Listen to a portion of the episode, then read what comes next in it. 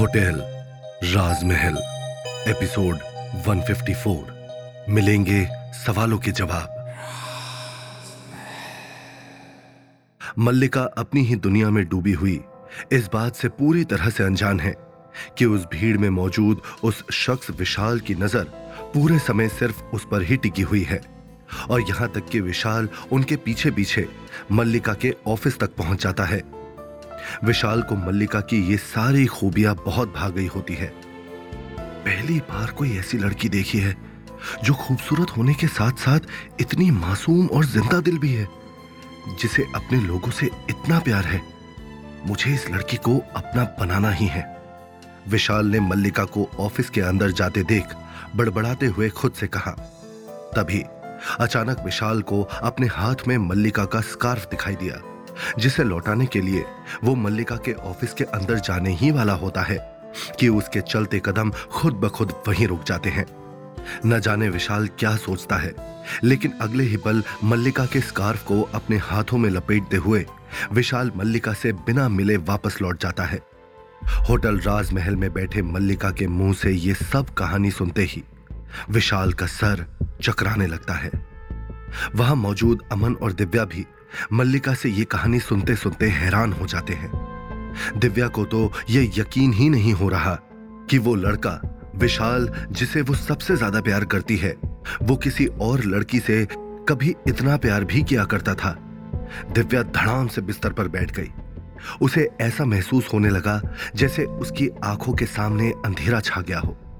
दिव्या को अपना पूरा भविष्य अंधकार में लगने लगा। जिस लड़के के साथ उसने अपनी पूरी ज़िंदगी बिताने के सपने देखे हुए हैं। वो लड़का पहले किसी और लड़की के प्यार में इतना पागल रहा होगा। ये दिव्या को यकीन करना बहुत मुश्किल हो रहा होता है।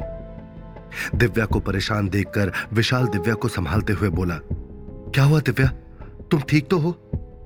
विशाल का सवाल सुनकर दिव्या नम आँखों से चुपचाप विशाल की तरफ़ एक टक देख रही होती है। दिव्या को देखकर ऐसा लग रहा है, जैसे उसने विशाल को तो समझा दिया, पर अब वो अपने दिल को नहीं समझा पा रही, कि उसका विशाल उससे पहले किसी और लड़की से बेइंतहा प्यार करता था। और दिव्या अपने दिल को समझा भी कैसे पाती? दिव्या ही क्या? दुनिया का कोई भी शख्स ये बात कभी बर्दाश्त नहीं कर सकता कि वो जिससे प्यार करे, वो इंसान किसी और को उनसे ज़्यादा प्यार करे। आज की इस धोखेबाज दुनिया में विशाल, तुमने ही तो मुझे जीने का मकसद दिया है। मैं भूल गई थी खुद को। तुमने मुझे आईने से रूबरू करवाया है। पर एक बात कहूँ, करोड़ों की आबादी में बस एक तुम पर ही मैं अपना दिल हार बैठी हूँ। दिव्या ने विशाल की आँखों में झांकते हुए कहा, ऐसे जैसे वो उन आँखों में अपने लिए प्यार और अपनी जगह ढूंढ रही हो, तभी बाहर लगी घड़ी में साढ़े तीन बजते ही टन की आवाज़ पूरे होटल में गूंज उठी। एक बार के लिए मल्लिका की नज़र भी विशाल और दिव्या पर पड़ी। लेकिन मल्लिका ने फिर उन दोनों को नजरअंदाज करते हुए कहा, ठीक है विशाल, आगे की कहानी मैं तुम्हें कल सुनाऊँगी। समय हो चुका है। अब तुम लोगों को अपने घर चले जाना चाहिए, वरना ये होटल और इसकी आग तुम्हें अपने आगोश में ले लेगी। और अगले ही पल एक बार फिर चारों ओर, एक साथ कई सारे लोगों के चीखने और चिल्लाने की आवाज़ें गूंजने लगी। आग की लपटों में वो होटल राजमहल हर रात की तरह एक बार फिर से जलने लगा। पर दिव्या वहाँ से हिलने का नाम ही नहीं ले रही होती है। दिव्या दिव्या चलो भी यहाँ से, वरना हम भी इस होटल में जलकर राख हो जाएँगे। विशाल ने दिव्या से रिक्वेस्ट करते हुए कहा पर दिव्या के ऊपर विशाल की बातों का कोई भी असर नहीं हो रहा होता है।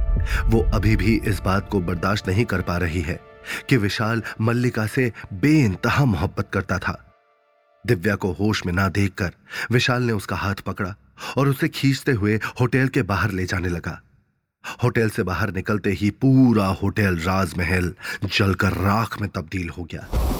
विशाल ने दिव्या को उसके कंधों से हिलाते हुए कहा पगला गई हो क्या तुम, दिव्या? तुम करना क्या चाहती थी अंदर? कहा खोई हुई हो तुम?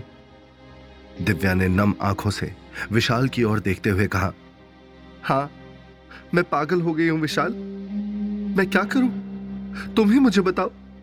मैं कैसे मान लू इस बात को कि मेरा विशाल मुझसे पहले मल्लिका से प्यार करता था?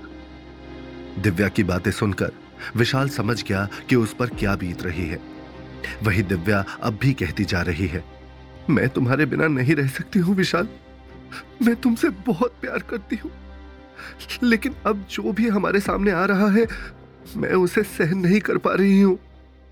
विशाल ने दिव्या के चेहरे को अपने हाथों में थामते हुए कहा, दिव्या, मैं समझता हूँ कि तुम पर क्या बीत रही है, लेकिन तुम तो अपने विशाल को जानती हो ना? तुम मेरा आज हो, मेरा आने वाला कल हो, और मल्लिका मेरा बीता हुआ कल है। कोई भी मुझे तुमसे अलग नहीं कर सकता। ये सुनते ही दिव्या की आँखों से आँसू छलक पड़ते हैं। दिव्या के आंसुओं को पूछते हुए विशाल ने कहा, वैसे भी दिव्या, हमें क्या पता कि जो भी हमें बताया जा रहा है वो सच है भी या नहीं? मत भूलो कि यह होटल राजमहल है, जहाँ की हर एक ईट में जाने कौन सा फरेब और कौन सा राज दफन है। बस तुम मुझ पर भरोसा रखो। विशाल का अपने लिए इतना प्यार देखकर दिव्या ने उसे गले से लगा लिया और मन ही मन विशाल से माफ़ी मांगते हुए कहा, मुझे माफ़ कर देना विशाल, मैं गलत हूँ। तुम्हारे इस सच्चे प्यार पर मैंने शक किया। तुम्हारा पास जो कुछ भी रहा हो, पर तुम्हारा फ्यूचर मैं ही हूँ। हमारा प्यार इतना गहरा है कि उसमें कोई भी चाहे कुछ भी कर ले, दरार नहीं डाल सकता। अगले दिन चारों ओर एक खुशनुमा सी सुबह फैली हुई होती है। लेकिन विशाल और दिव्या अभी भी एक दूसरे को थामे हुए नींद की दुनिया में ही खोए हुए होते हैं। पिछली रात जो कुछ भी हुआ है, ये सब उसी का असर होता है, जो अब दिव्या और विशाल के मन में एक दूसरे के लिए प्यार और एक दूसरे को खोने के डर को बढ़ा चुका है। देखते ही देखते दिन बीता और रात के ग्यारह बजते ही एक बार फिर दिव्या और विशाल होटल राजमहल पहुँच गए। आज ना जाने क्यों, पर दिव्या को दोबारा उसी कहानी को सुनने का मन नहीं है। वो नहीं जानना चाहती है कि आखिर क्या और कैसी थी विशाल की ज़िंदगी। लेकिन मजबूरन, दिव्या विशाल के खातिर मल्लिका से कहानी सुनने के लिए तैयार हो गई। अभी दिव्या अपने मन में चल रही बातों को शांत करने की कोशिश कर ही रही होती है, कि तभी अचानक से उसे किसी के आने की आहट सुनाई देती है।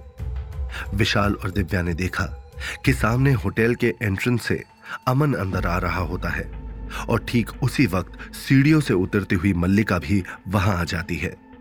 मल्लिका विशाल को देखते ही बोली तो विशाल, तैयार हो अपनी आगे की कहानी सुनने के लिए? मल्लिका की बातें सुनकर विशाल हा में सर हिलाता हुआ हामी भरते हुए बोला, हाँ, बिल्कुल।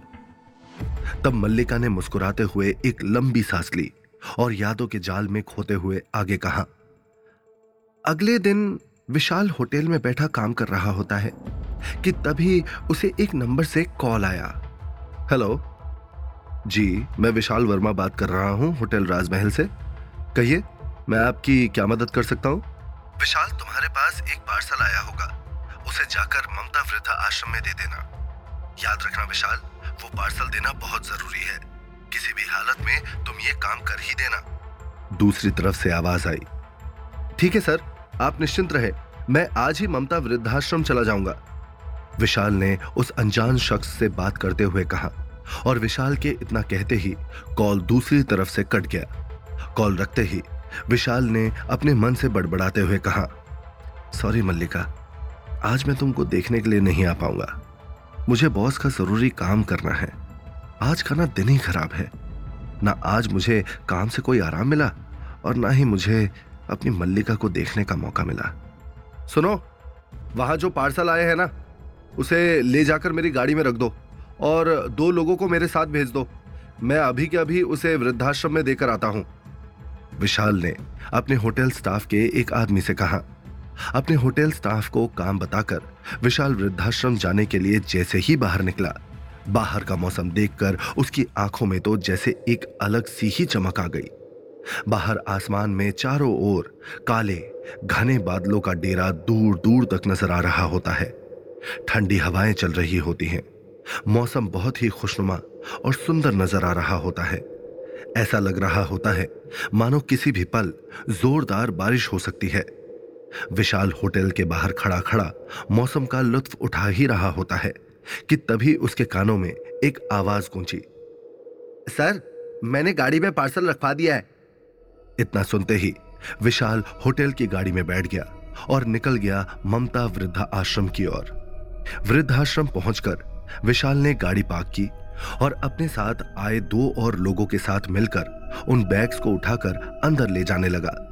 गेट के अंदर पाँव रखते ही उसे सामने से एक बुज़ुर्ग हाथ में लाठी लिए धीरे धीरे चलते हुए नज़र आए। उनको देखते ही विशाल के चेहरे पर एक चमक आ गई और वो तेज़ी से कदम बढ़ाता हुआ उनके पास गया और उनके पैर छू लिए। वो बुज़ुर्ग बड़े ही ध्यान से विशाल को देखने लगे, जैसे वो उसे पहचानने की कोशिश करने लगे हों।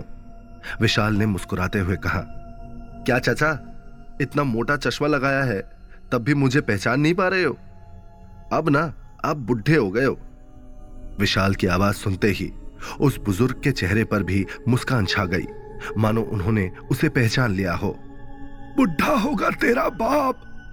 ये सुनते ही विशाल उदास होते हुए बोला, नहीं चाचा, मेरा बाप बुढ़ा नहीं हो सकता। उस बुज़ुर्ग ने हैरान होते हुए पूछा, मगर क्यों? विशाल ने उदासी के साथ जवाब दिया, क्योंकि मेरा बाप है ही नहीं। मैं तो अनाथ हूँ ना। ये सुनते ही उस बुज़ुर्ग ने उसे मज़ाक में मारते हुए अपने गले से लगा लिया। जब हम तेरे साथ हैं तो तू अनाथ कैसे हो सकता है, है? उनकी बात सुनते ही विशाल मुस्कुराने लगा और आगे बढ़ गया। वो जैसे जैसे अंदर जाता जा रहा है उसे लगभग सभी लोग जानते हैं। सब उसे देखकर हाथ हिला रहे हैं उसे आशीर्वाद दे रहे हैं। इस सबको देखकर साफ़ पता चल रहा है कि विशाल यहाँ आता जाता रहता है। तभी विशाल रिसेप्शन तक पहुँचा और वृद्धाश्रम में काम करने वाले कुछ लोग आगे बढ़कर उसके हाथ से सामान ले लेते हैं। लाइए भैया जी हमें पकड़ा दीजिए। अभी विशाल किसी से कुछ बात करता, उससे पहले ही उसके कानों में एक आवाज़ पड़ी। दादी जी, आप अपना बिल्कुल ख्याल नहीं रखती हो। यह आवाज़ विशाल को बहुत जानी पहचानी लगी और उसके चेहरे पर मुस्कान और आँखों में चमक आ गई। विशाल ने जैसे ही पीछे मुड़कर देखा तो उसके सामने कोई और नहीं, बल्कि मल्लिका खड़ी है। मल्लिका के साथ एक और लड़की भी है और ये दोनों व्हील चेयर पर बैठी एक बुज़ुर्ग महिला को गार्डन से घुमाने के बाद शायद उनके कमरे की ओर ले जा रही होती है। जैसे ही मल्लिका की नज़र भी सामने खड़े विशाल पर पड़ी वो भी उतनी ही हैरान है जितना विशाल मल्लिका को देखकर हैरान है। उन दोनों से रहा नहीं गया और दोनों एक साथ एक दूसरे की ओर देखकर बोले, तुम? और फिर अगले ही पल दोनों ज़ोर से हंसने लगे। मल्लिका ने अपने साथ खड़ी लड़की की ओर देखकर कहा प्रिया, ये विशाल है। प्रिया ने विशाल की ओर देखकर हेलो कहा और विशाल ने भी मुस्कुराते हुए जवाब दिया। प्रिया ने मल्लिका से कहा तुम मुझसे बात करो। मैं दादी को लेकर कमरे में जाती हूँ। विशाल का तो जैसे दिन ही बन गया है। उसे अपनी आँखों पर यकीन ही नहीं हो रहा कि मल्लिका उसके सामने मौजूद है। मल्लिका की अच्छाई तो पहले ही विशाल देख चुका था। कैसे अपनी दोस्त के लिए मल्लिका ने अपनी भी जान की परवाह नहीं की? फिर एक अनजान गरीब बच्चे के लिए सड़क के बीचों बीच एक आदमी से भिड़ गई। और आज यहाँ वृद्धाश्रम में एक बुज़ुर्ग औरत के साथ देखकर तो विशाल के मन में बस एक ही बात आई। कितना अच्छा दिल है इस लड़की का। अगर इसके दिल में मुझे थोड़ी सी भी जगह मिल जाए तो मेरी तो ज़िंदगी बन जाएगी। विशाल अभी ये सब सोच ही रहा होता है कि मल्लिका उसके पास आकर खड़ी हो जाती है। वो दोनों कुछ बात कर पाते। उससे पहले ही रिसेप्शनिस्ट ने कहा, राजवीर सर, ये स्लिप ले लीजिए। राजवीर? मल्लिका ये सुनते ही हैरान रह गई और विशाल की तरफ़ आँखें बड़ी करके देखने लगी। तुम्हारा नाम राजवीर है? तो क्या होगा कहानी में आगे? क्यों कहा है वृद्धाश्रम की रिसेप्शनिस्ट ने विशाल को राजवीर? क्या अब विशाल को मल्लिका से अपने सारे सवालों के जवाब मिल पाएँगे? क्या विशाल और दिव्या अपना रिश्ता बचा पाएँगे? या कुछ ऐसा होगा जो इन दोनों को अलग कर देगा? इन सभी सवालों के जवाब जानने के लिए सुनिए होटल राजमहल, सिर्फ़ पॉकेट एफ़ पर।